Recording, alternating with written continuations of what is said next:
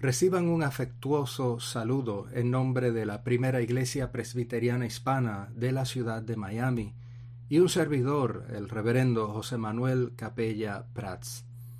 En esta oportunidad nos acercamos a la escritura sagrada en el Evangelio según San Mateo, el capítulo 2, los versos desde el 1 hasta el verso 12 en la traducción de la Biblia Reina Valera contemporánea. Recibimos la palabra de Dios contenida en la Escritura, en nombre de Dios Padre, Dios Hijo y Dios Espíritu Santo. Amén. Jesús nació en Belén de Judea en los tiempos del rey Herodes.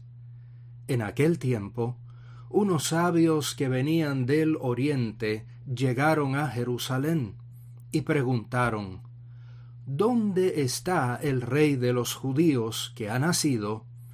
Porque hemos visto su estrella en el oriente y venimos a adorarlo. Cuando el rey Herodes oyó esto, se turbó, y toda Jerusalén con él. Convocó entonces a todos los principales sacerdotes y a los escribas del pueblo, y les preguntó dónde había de nacer el Cristo. Ellos le dijeron, En Belén de Judá, porque así está escrito por el profeta. Y tú, Belén de la tierra de Judá, no eres la más pequeña entre los príncipes de Judá, porque de ti saldrá un guía que apacentará a mi pueblo Israel.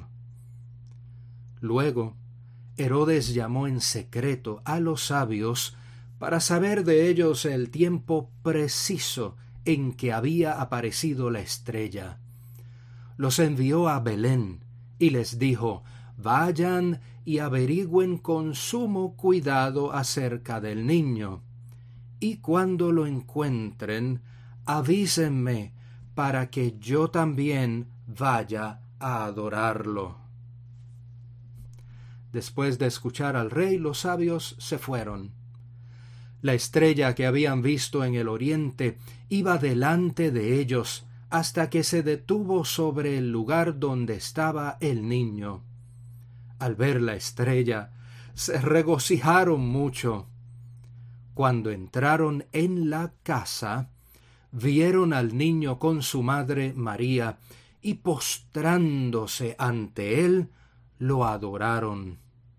Luego abrieron sus tesoros y le ofrecieron oro, incienso y mirra.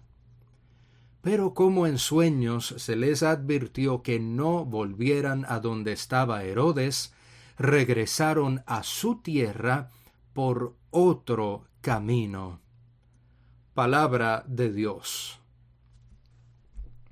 Para efectos del comercio estadounidense, la Navidad ya terminó. El domingo pasado observé que dos importantes cadenas comerciales de nuestra zona ya estaban vendiendo productos relacionados al Día del Amor o el Día de San Valentín. Sin embargo, la festividad de la Navidad cristiana comienza el 25 de diciembre y se extiende hasta el 6 de enero, fecha en que se celebra la fiesta de la Epifanía. Dicha fiesta conmemora la visita de los magos o sabios del Oriente al niño recién nacido en Belén. Por tal razón, siendo esta la semana de la Epifanía, recurrimos al único Evangelio que cuenta este singular episodio en la vida del Señor Jesucristo. Cabe señalar nuevamente que las tradiciones navideñas en el contexto de las iglesias toman las narraciones de Lucas y las narraciones de Mateo y las combinan indiscriminadamente en la música, los dramas, las canciones y otras manifestaciones artísticas. Pero al hacer esto, se pierde la esencia y el contenido particular de los textos bíblicos sobre el nacimiento de Jesús. Al considerar las narraciones del nacimiento e infancia de Jesús en el Evangelio según San Mateo, podemos observar varios detalles muy curiosos. En Mateo no hay pastores en el campo, no hay coros angelicales, no hay anunciación a María, no hay visita de María a su prima Elizabeth, no hay nacimiento de Juan el Bautista, no hay censo imperial, no hay mesón, ni hay pesebre. Así como las narraciones del Evangelio según Lucas tienen sus particularidades, las narraciones del Evangelio según Mateo tienen componentes que son únicos. De hecho, contienen elementos que, luego de tantos siglos de tradiciones y celebraciones navideñas, nos pueden parecer la cosa más normal del mundo, pero para la audiencia de Mateo en el primer siglo resultarían ser algo muy escandaloso. Por ejemplo, el capítulo primero comienza con una genealogía, es decir, una lista de antepasados de Jesús que se extiende no sólo hasta el rey David, sino hasta el patriarca Abraham.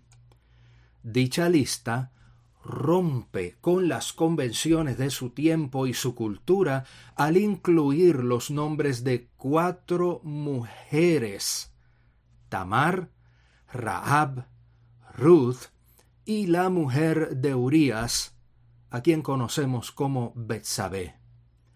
Cada una de estas mujeres fue víctima o estuvo envuelta en algún escándalo relacionado con su vida sexual o con su lugar de origen. La reputación de estas mujeres claramente estaba en tela de juicio según los estándares morales de su tiempo. Sin embargo, el Evangelio según Mateo no tiene ningún reparo en identificarlas como antepasadas de Jesús el Mesías. Y esto sirve como recordatorio de que Dios no funciona con nuestras categorías ni se deja llevar por nuestros prejuicios, lo que nos trae entonces frente al escándalo del capítulo 2 de Mateo, los sabios de Oriente. Sobre los sabios sabemos que en ningún lugar de la narración se dice que eran tres. Tampoco se les identifica por sus nombres Merchol, Gaspar y Baltasar. Son nombres propios cuya mención se atribuye por primera vez a San Beda el Venerable en el siglo VIII después de Cristo, añadiendo así a las tradiciones existentes.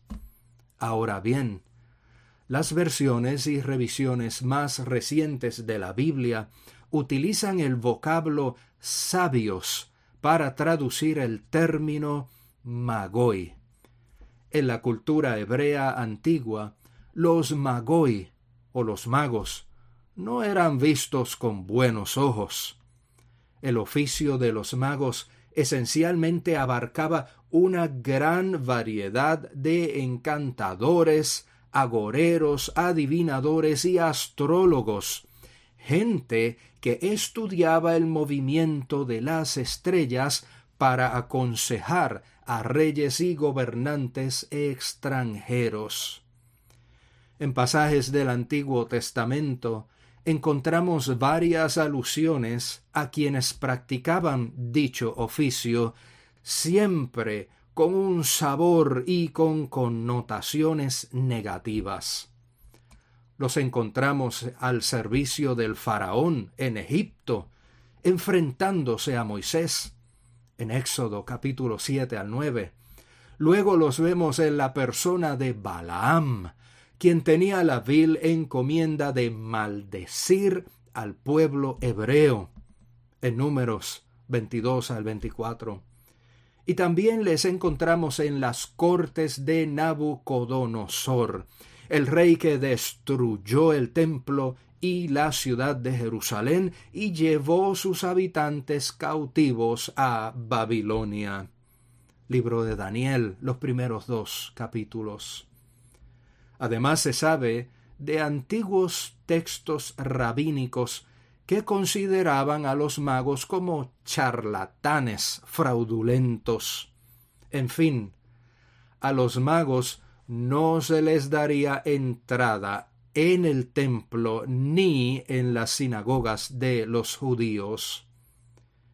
Y en esto, en esto consiste el escándalo del capítulo 2 de Mateo. Son unos magos extranjeros quienes reconocen la epifanía, la manifestación divina en el nacimiento de un niño rey. Aquellos magos árabes no tendrían cabida ni serían bienvenidos en los hogares de Judea. Sin embargo, encontraron audiencia ante el Mesías, adorándolo postrados en una casa de Belén. Tal es la locura del Evangelio, la buena noticia del reino de los cielos. Nadie, nadie está fuera del alcance de la gracia de Dios.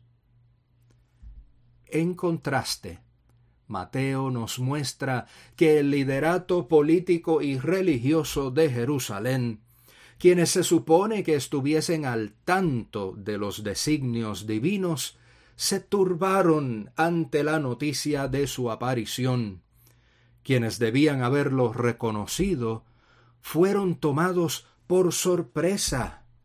Quienes se gloriaban de llamarse pueblo de Dios, no pudieron identificar a Emanuel, Dios con nosotros. ¡Qué gran ironía! Esto es algo que se sigue repitiendo en nuestros tiempos. Muchas veces quienes más alardean de piedad religiosa son quienes menos pueden identificar a Cristo obrando en el aquí y ahora. Hermanas y hermanos y amigas y amigos, tengamos cuidado de que no nos suceda como a los antiguos sacerdotes y escribas. Roguemos a Dios tener la disposición, el corazón y la visión de aquellos magos del Oriente para percibir cada día la dirección y la manifestación del Señor y postrar nuestras vidas a sus pies. Soli Deo Gloria. Amén.